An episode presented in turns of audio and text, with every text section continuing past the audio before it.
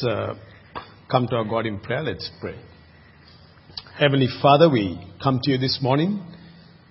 We ask, O Lord, that your Spirit will speak to our hearts. Give us receptive hearts, attentive ears to listen to your word. And Father, we pray today that you would encourage us in you, Lord.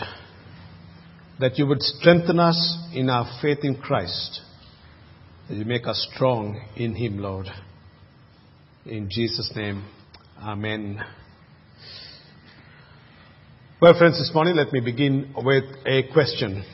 And the question is this: who keeps you safe? Who keeps you safe? If you're a child here this morning, you would say that your parents are the ones who would keep you safe. They would look after you, they would care for you, provide for you, take you to kinder, take you to school, bring you back safely home, tuck you back into your beds and say good night, and they would keep you safe. You see, to be safe is to be confident that you are in a secure environment, that no one can harm you in any shape or form. Today we live in a climate where the issue of safety and security is at the moment forefront in our minds. Here in Australia, we know that the country has been placed on high alert with possible threats against the nation. And so the duty of every government is to ensure the safety and security of its citizens. We look at the world and we ask ourselves the question, how safe is the world? Those of us who are traveling, perhaps you might ask the question as you travel overseas, well, is it safe for me to travel? How safe is the world that we live in? So who keeps you safe is a very relevant and important question, particularly also at this time in our own nation. So for Australia, we are thankful that we have the ASIO, the Australian Security and Intelligence Organisation, the Australian Federal Police, the State Police, the Australian Defence Force, and there are many other agencies doing everything they can to keep us safe. But this morning, I want to speak about another kind of security, really from Psalm 121, under the title of this question, who keeps you safe? And so today we continue to work our way through some of the Psalms. Professor Tremper Longman, in his excellent book, How to Read the Psalms, makes the following observation about the Psalms. He says this: the Psalms appeal to the whole person. They demand a total response. The Psalms inform our intellect, arouse our emotions, direct our wills, and stimulate our imaginations. That's what the Psalms does. And as I had previously mentioned, John Calvin, the great reformer, said this about the Psalms: the Psalms are the anatomy of the soul. It's the anatomy of the souls. And so in the Psalms, friends, we do see ourselves, don't we? We can identify with the psalmist as they struggled through the issues of faith and life. As they journeyed through life, they struggled with the big issues of life as well as the small issues of life as well. We see their honesty as they dealt with their faith in God in the midst of their own personal challenges as they journeyed through life. And so as we read the Psalms, we get encouragement for our own journeys here on earth as we trust in the God who has made us. So this psalm here in Psalm 121 is a psalm that gives us that confidence, a psalm that calls us to cry out to God, a psalm that reminds us that God watches over us, a psalm that calls us to trust him as we journey in this life. And so this morning, as we look at Psalm 121, I want to refer to the famous 19th century Scottish missionary David Livingstone. David Livingstone was an explorer of the uncharted interiors of Africa. And on the morning, he left Scotland for the mission field in 1840. He gathered with his family and read Psalm 121. He read this Psalm 121 to seek the strength from the Lord for the long, challenging journey ahead of him. And it is said that his mother-in-law read Psalm 121 with him as well, and wrote in a farewell letter the psalm, that this Psalm 121 would constantly be before her as she prayed for him. And part of her prayer was this: "Unceasing prayer is made for you when I think of you. My heart will go upwards. Keep him as the apple of thine eye. Hold him in the hollow of thine hand." And as we know, friends, the Lord gave David Livingstone the power to fulfill the many challenges and hardships he encountered in Africa. And by God's grace, David Livingstone, from the human perspective, opened up the continent of Africa to the gospel of Christ. And this psalm, Psalm 121, was so important in David Livingstone's life. And it was so helpful for him to keep the course and to go the journey in the midst of all of his challenges and ups and downs, so that the gospel can be taken and was taken into the utmost parts of Africa. And look at what God is doing in Africa today. You talk to our brothers and sisters in Christ, and you feel the enthusiasm, don't you, when you speak with them. I had the opportunity recently of meeting with the leader of African Enterprise from Kenya. And that brother, when he sings, his body is swaying. He's moving. And he came and sat next to me and said, "Brother, God is doing a great work in my country. Will you come and visit us?"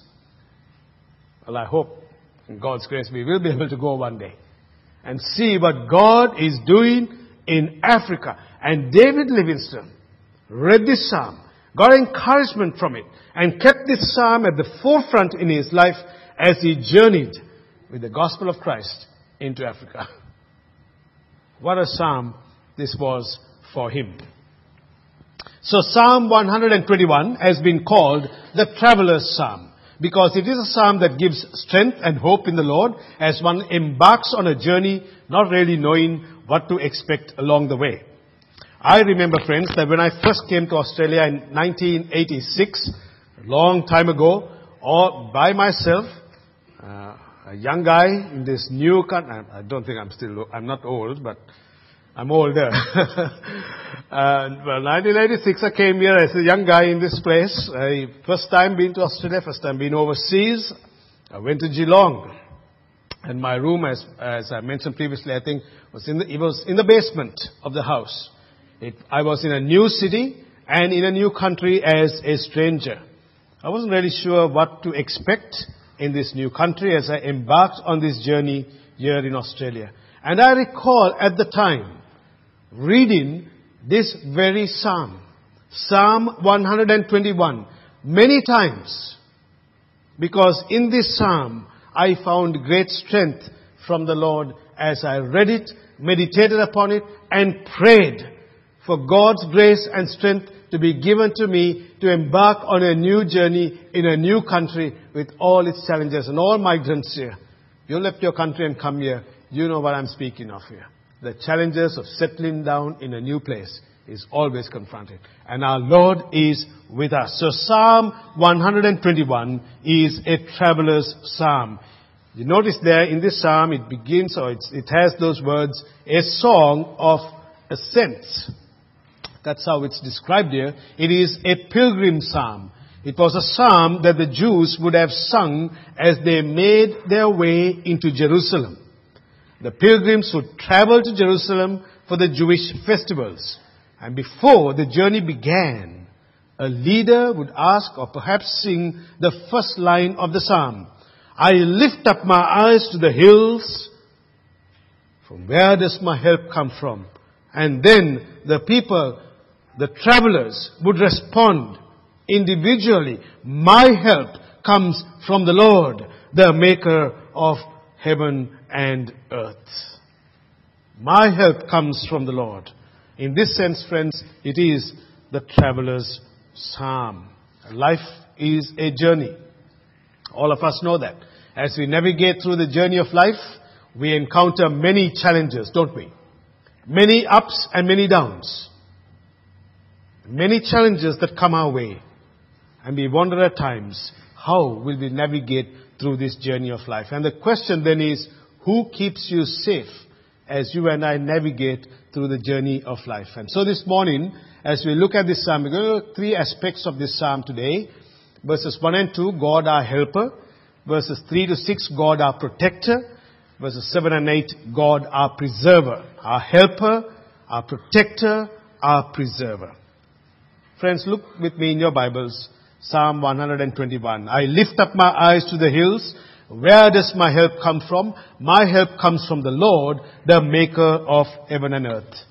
This was a tough journey to Jerusalem. The trip meant that the pilgrims would have to make the upward ascent up to Jerusalem. They did not have paved roads except for the well-trodden parts across the valleys and alongside the rivers. Something like this. This was a tough journey with rough terrain. And the pilgrims would ask the question, would I be safe? Will I make it? What would happen to me along the way? Would I be attacked? Would I be robbed along the journey? Significant questions.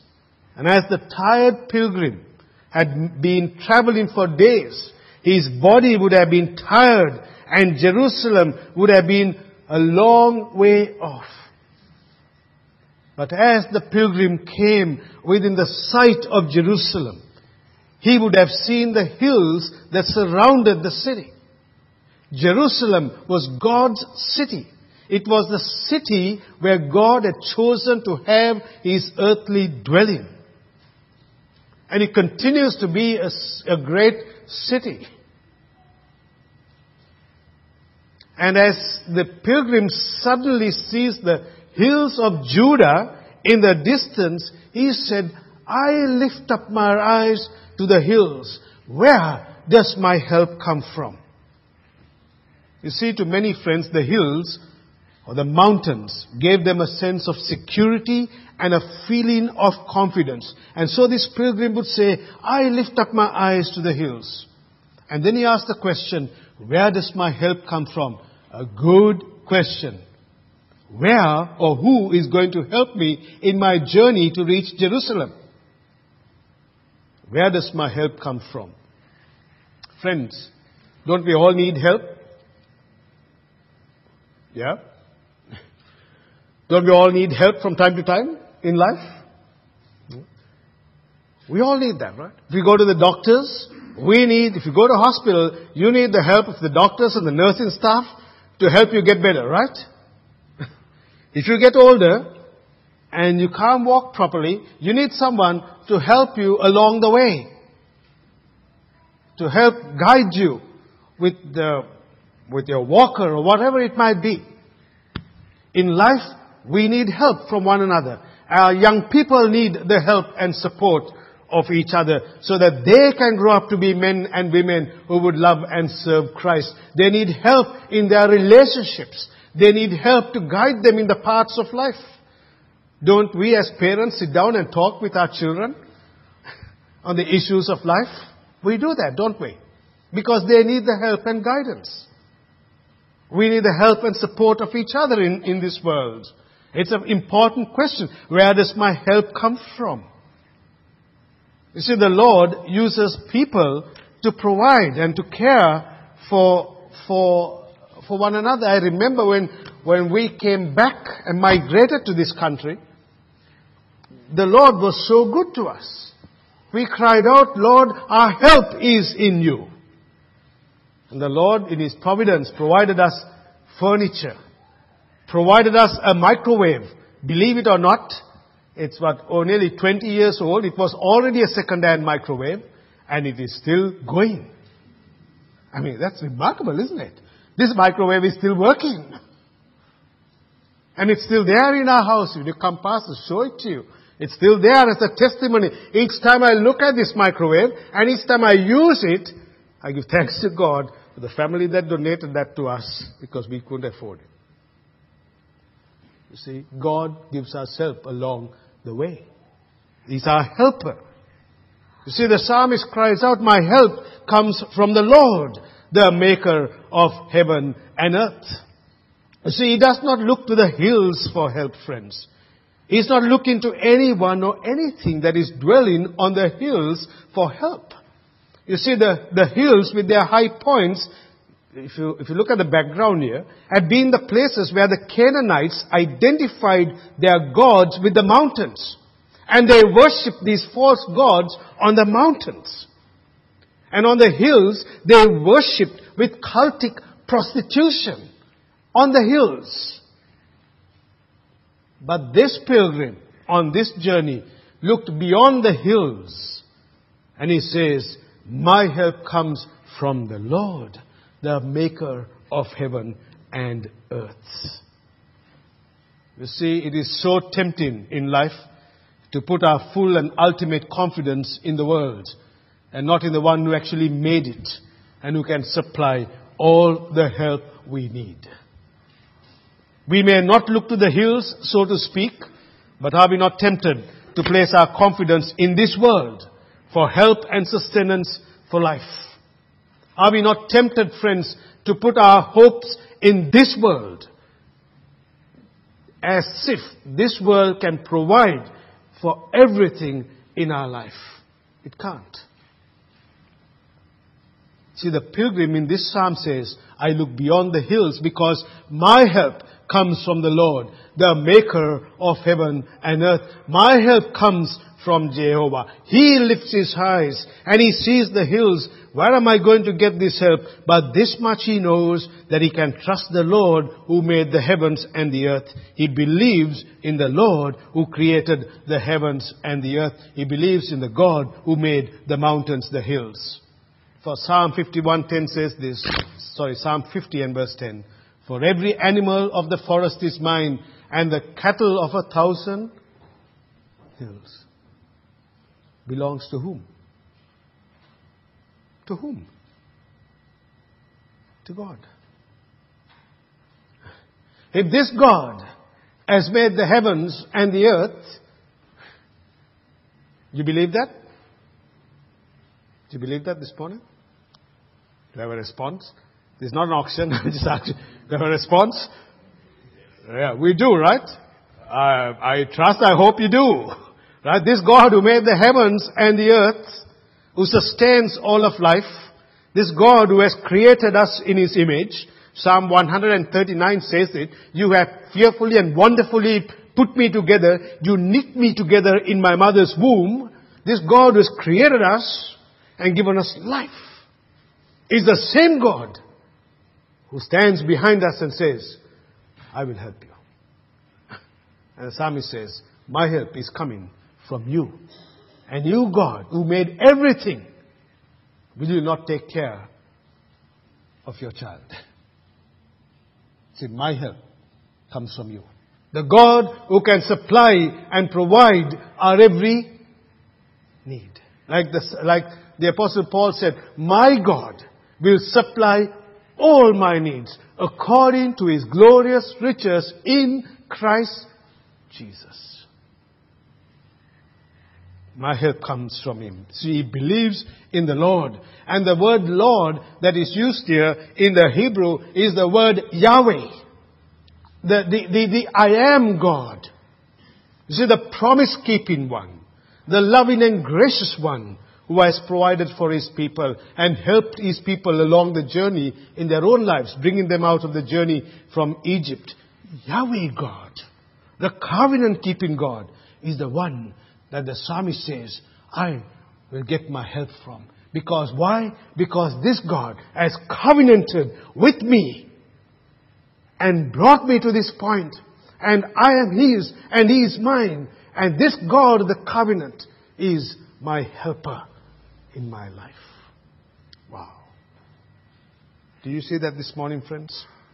The Lord is the one who has made the heavens and the earth. Charles Spurgeon, the great preacher, Baptist preacher, said this: Jehovah, who created all things, is equal to every emergency. Heaven and earth are at the disposal of him who made them. Therefore, let us be very joyful in our infinite helper. I think that's fantastic what he's saying there. Right? Therefore, let us be very joyful in our infinite helper. Are you joyful in this, Lord? Is the joy of the Lord your strength this morning? Yeah? Amen to that, right? Because knowing this Yahweh, as Spurgeon says, Yahweh who created all things is equal to every emergency.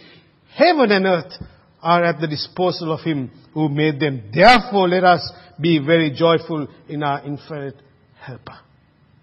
That's him. You see, that's the point of this psalm. See, we read also in Psalm 20 and verse 7, some trust in chariots and some in horses, but we trust in the name of the Lord our God. You see, friends, ultimately it is the Lord who is our helper, my helper, because he is the maker of heaven and earth. And further, God is also our protector. Verses 3 and 4, if you have your Bibles, please see that. He will not let your foot slip. He who watches over you will not slumber. Indeed, he who watches over Israel will neither slumber nor sleep. It is said that when the Greek great general Alexander was asked this question, how could he sleep soundly in the midst of personal danger? Alexander the Great replied that his faithful guard, Parmenio, I think I got that pronunciation right, what a name, eh? Parmenio. He said, I can sleep soundly because my faithful guard, Parmenio, is watching. He is up. He is awake. So I can sleep soundly. Friends, what about us? How much more is our God watching over us? He says, he will not let your foot slip. God will not let that happen. He will not let your foot slip because he who watches over you will not slumber. And the reason that God will not let his foot slip, let the psalmist's foot slip, this pilgrim, is this, because he who watches over you will not slumber. God will not be slumberous, as it were. He will not sleep. Remember Elijah and the prophets of Baal? What happened there? You know the story? What happened? Elijah and the prophets of Baal. Remember that challenge? And he called the prophets of Baal and he said, look, where is your God? He's not answering. And this is what Elijah said in 1 Kings 18 and in verse 27. At noon, Elijah began to taunt them. Shout louder, he said. Surely he is a God. Perhaps he is in deep thought or busy or traveling. Maybe he is sleeping and must be awakened. Our Lord does not sleep. He's not drowsy. He doesn't need someone to give him a little knock and say, wake up, get up. He never sleeps. Think about sleep for a moment. I'm a gifted sleeper. Ask Rose and she'll tell you that. I can sleep anytime, anywhere. I thank God for that. I put my head down in bed and in 2 minutes I'm gone. That's it.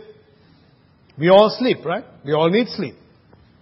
If you don't sleep properly, as the kid said, We become grumpy and tired, but not so with the Lord. He does not doze off. He never sleeps.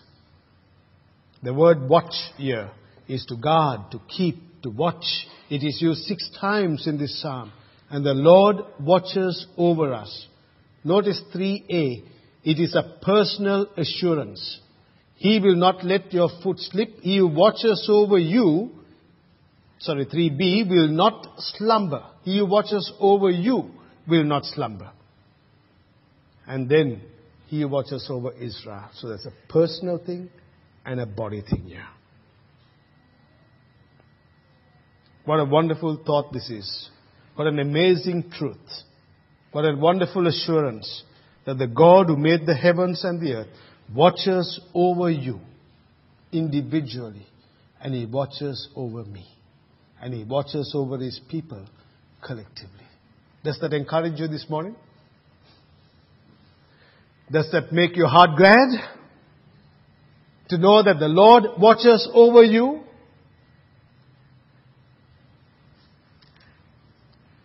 So, you know, our daughter has been away in Singapore, and often I talk to her on Skype. And I'm kind of a suki guy, right? I see her and I talk to her and I come back and no. And, I remind her of these things. I know I'm speaking to you over Skype, but the Lord watches over you. I'm looking forward to Jessica coming actually on Wednesday. I can't wait to see her, but anyway, it's a different point. The point is, wherever we are, wherever we go, no matter to the utmost parts of the world, this God who made the heavens and the earth watches over you individually. And He watches over His people collectively. What a comfort. What a joy. What an assurance. Be encouraged, friends, this morning, because this God knows you by name. He knows you individually, and He watches over you individually, and He watches over His people collectively. So He is our keeper, day and night. He is on watch 24/7. God is ever awake, ever alert, always focused on the needs of His people. He is our protector. The Lord watches over you. Verse 5. The sun is your shade at your right hand. The Lord is your shade at your right hand. The sun will not harm you by day, nor the moon by night. You see, the psalmist says here, God is my shade. He provides the necessary relief I need. You see, the danger of a sunstroke in this region was very real. But there's no real danger from the moon. However, the Greek and the Latin words for insanity comes from the word moon, from which we get the English word lunatic. And it is said that there was a belief at the time that the moon's rays would affect the behavior of the mind. And so people might say, so-and-so becomes a lunatic according to the full moon. Well, the psalmist, friends, reminds us, and this is what Montgomery Boyce says here on this, what the psalmist really means, though in figurative language, is that nothing either of the day or night can harm us if God is keeping guard. God is our covering against every calamity. He is our shade against the visible perils of the day as well as the hidden perils of the night.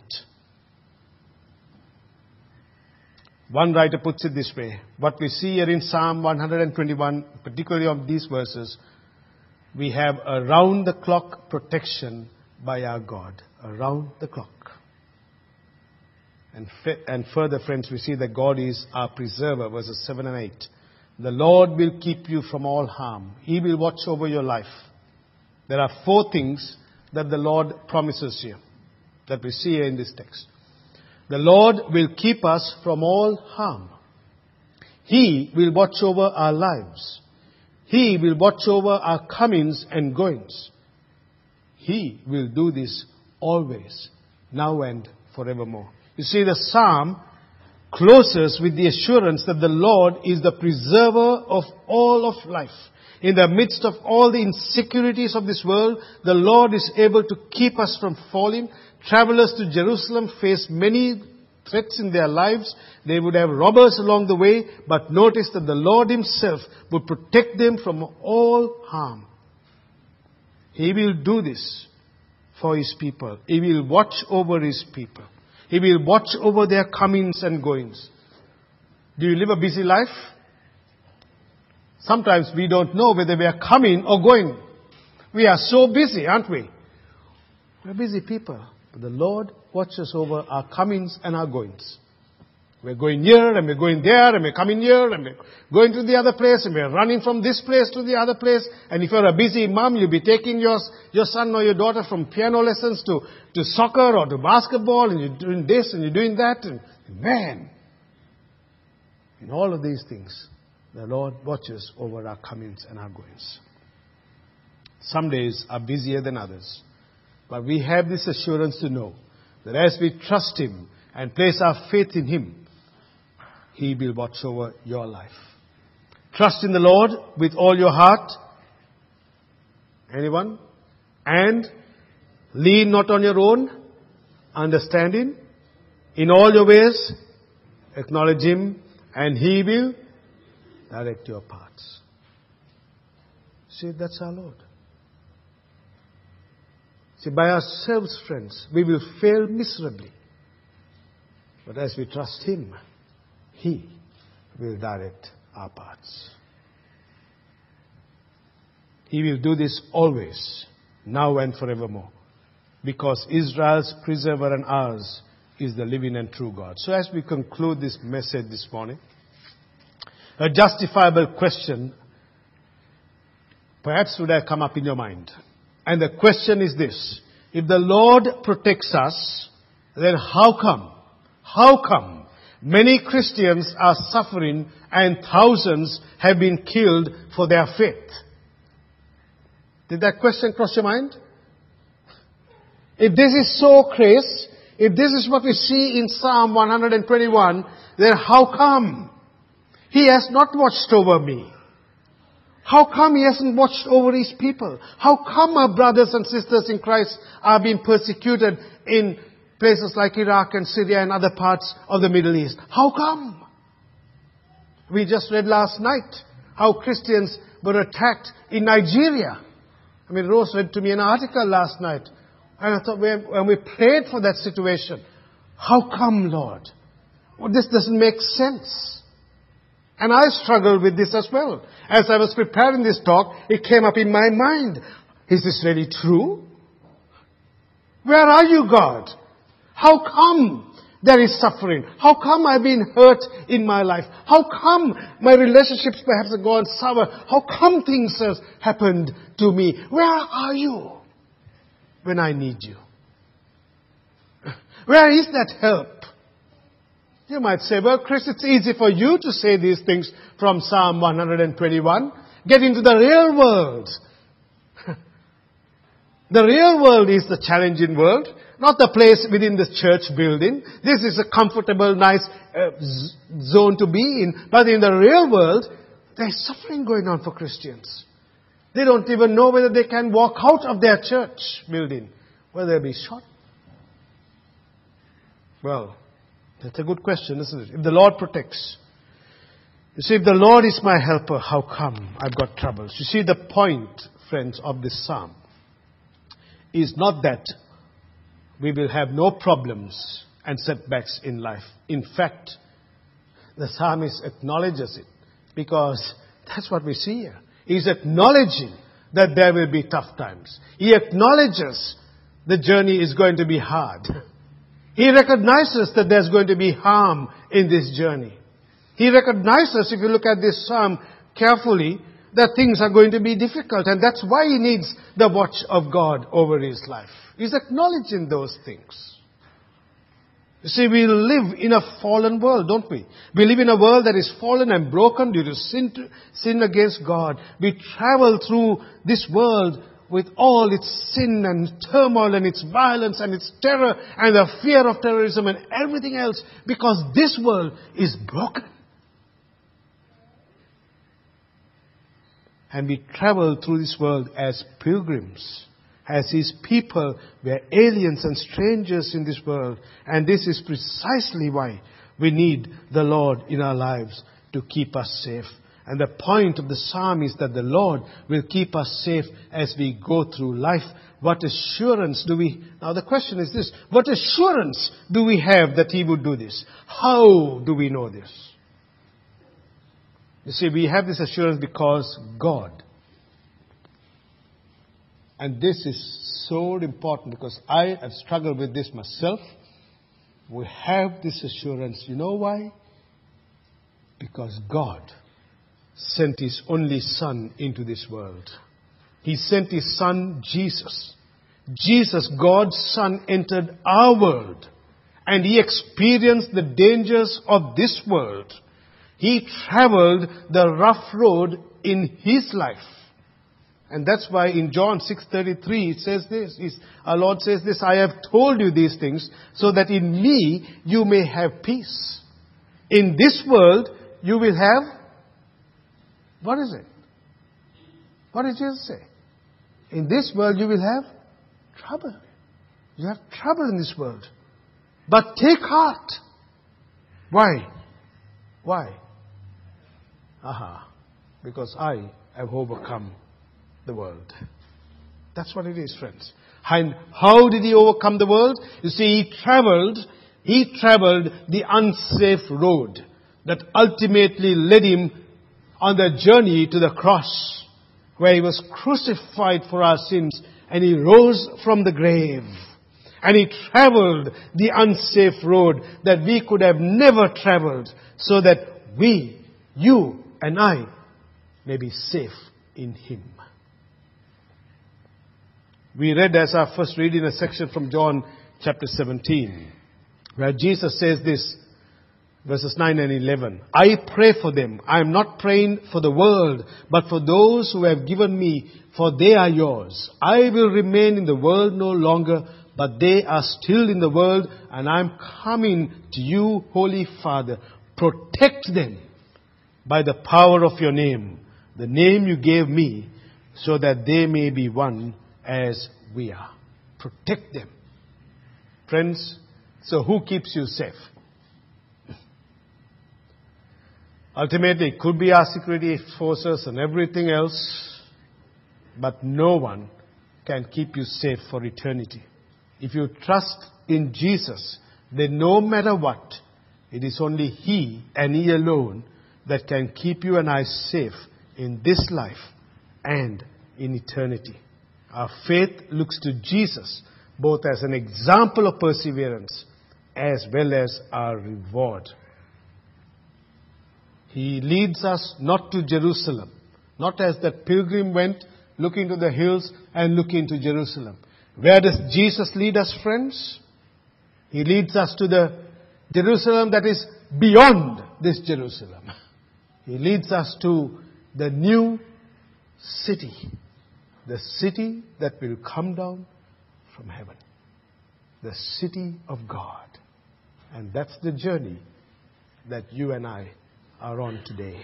And we are traveling this journey one day, looking to be brought safely to that eternal city, the city that is not made by human hands, a city that says, God will say, come and enjoy my city for you. It's yours because my Son traveled the lonely road for you. What a joy is that.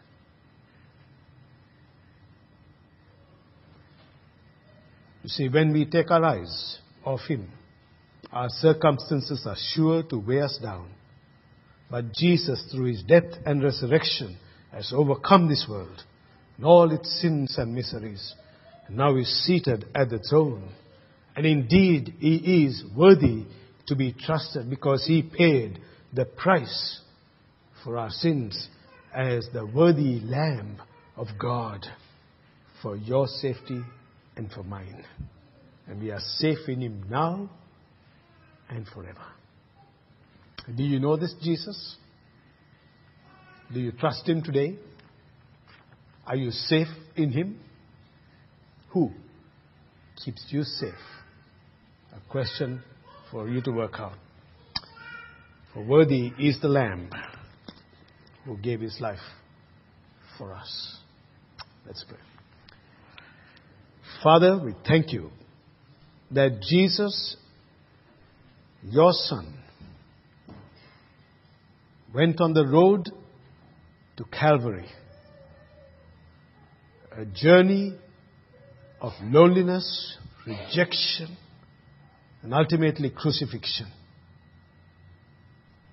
That your Son has risen from the grave, and that we have the assurance to know that he journeys with us today as we trust him as our Lord. In Jesus' name, amen.